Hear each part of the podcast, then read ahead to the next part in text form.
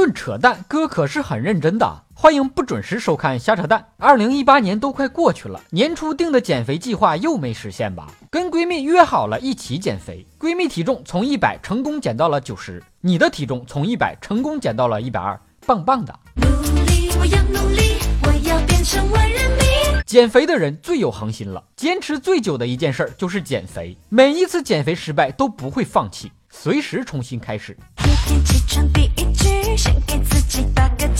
女人减肥就如同男人戒烟，只是例行说说而已。你还真当真啊？人家凭本事吃胖的，凭什么要减？人生路上的坎坷很多，却唯独减肥这道坎最难迈。躲过了火锅，躲过了烧烤，躲过了麻辣烫，躲过了甜甜圈，却发现还有。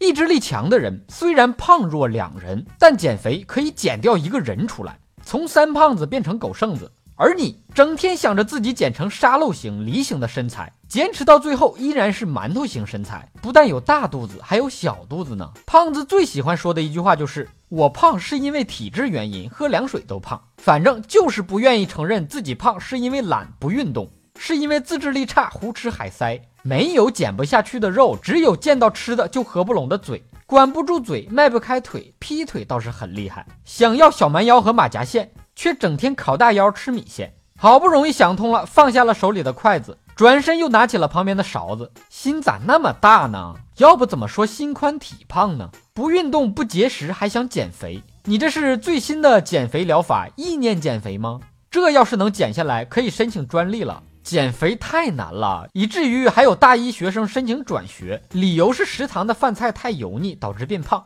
要我说，同学你何必呢？让食堂打菜的师傅手多抖几下不就行了吗？听说国内好几个大学都开设了减肥课，只有胖到一定程度的同学才有资格选修，减掉体重才可以拿学分。照这样下去，不知道得有多少同学挂科拿不到毕业证。以上部分内容纯属瞎扯淡，好看的小哥哥小姐姐们，别忘了转发、评论、飞弹幕、双击关注、点个赞。以下内容可不是瞎扯淡。马上新的一年了，主播发福利。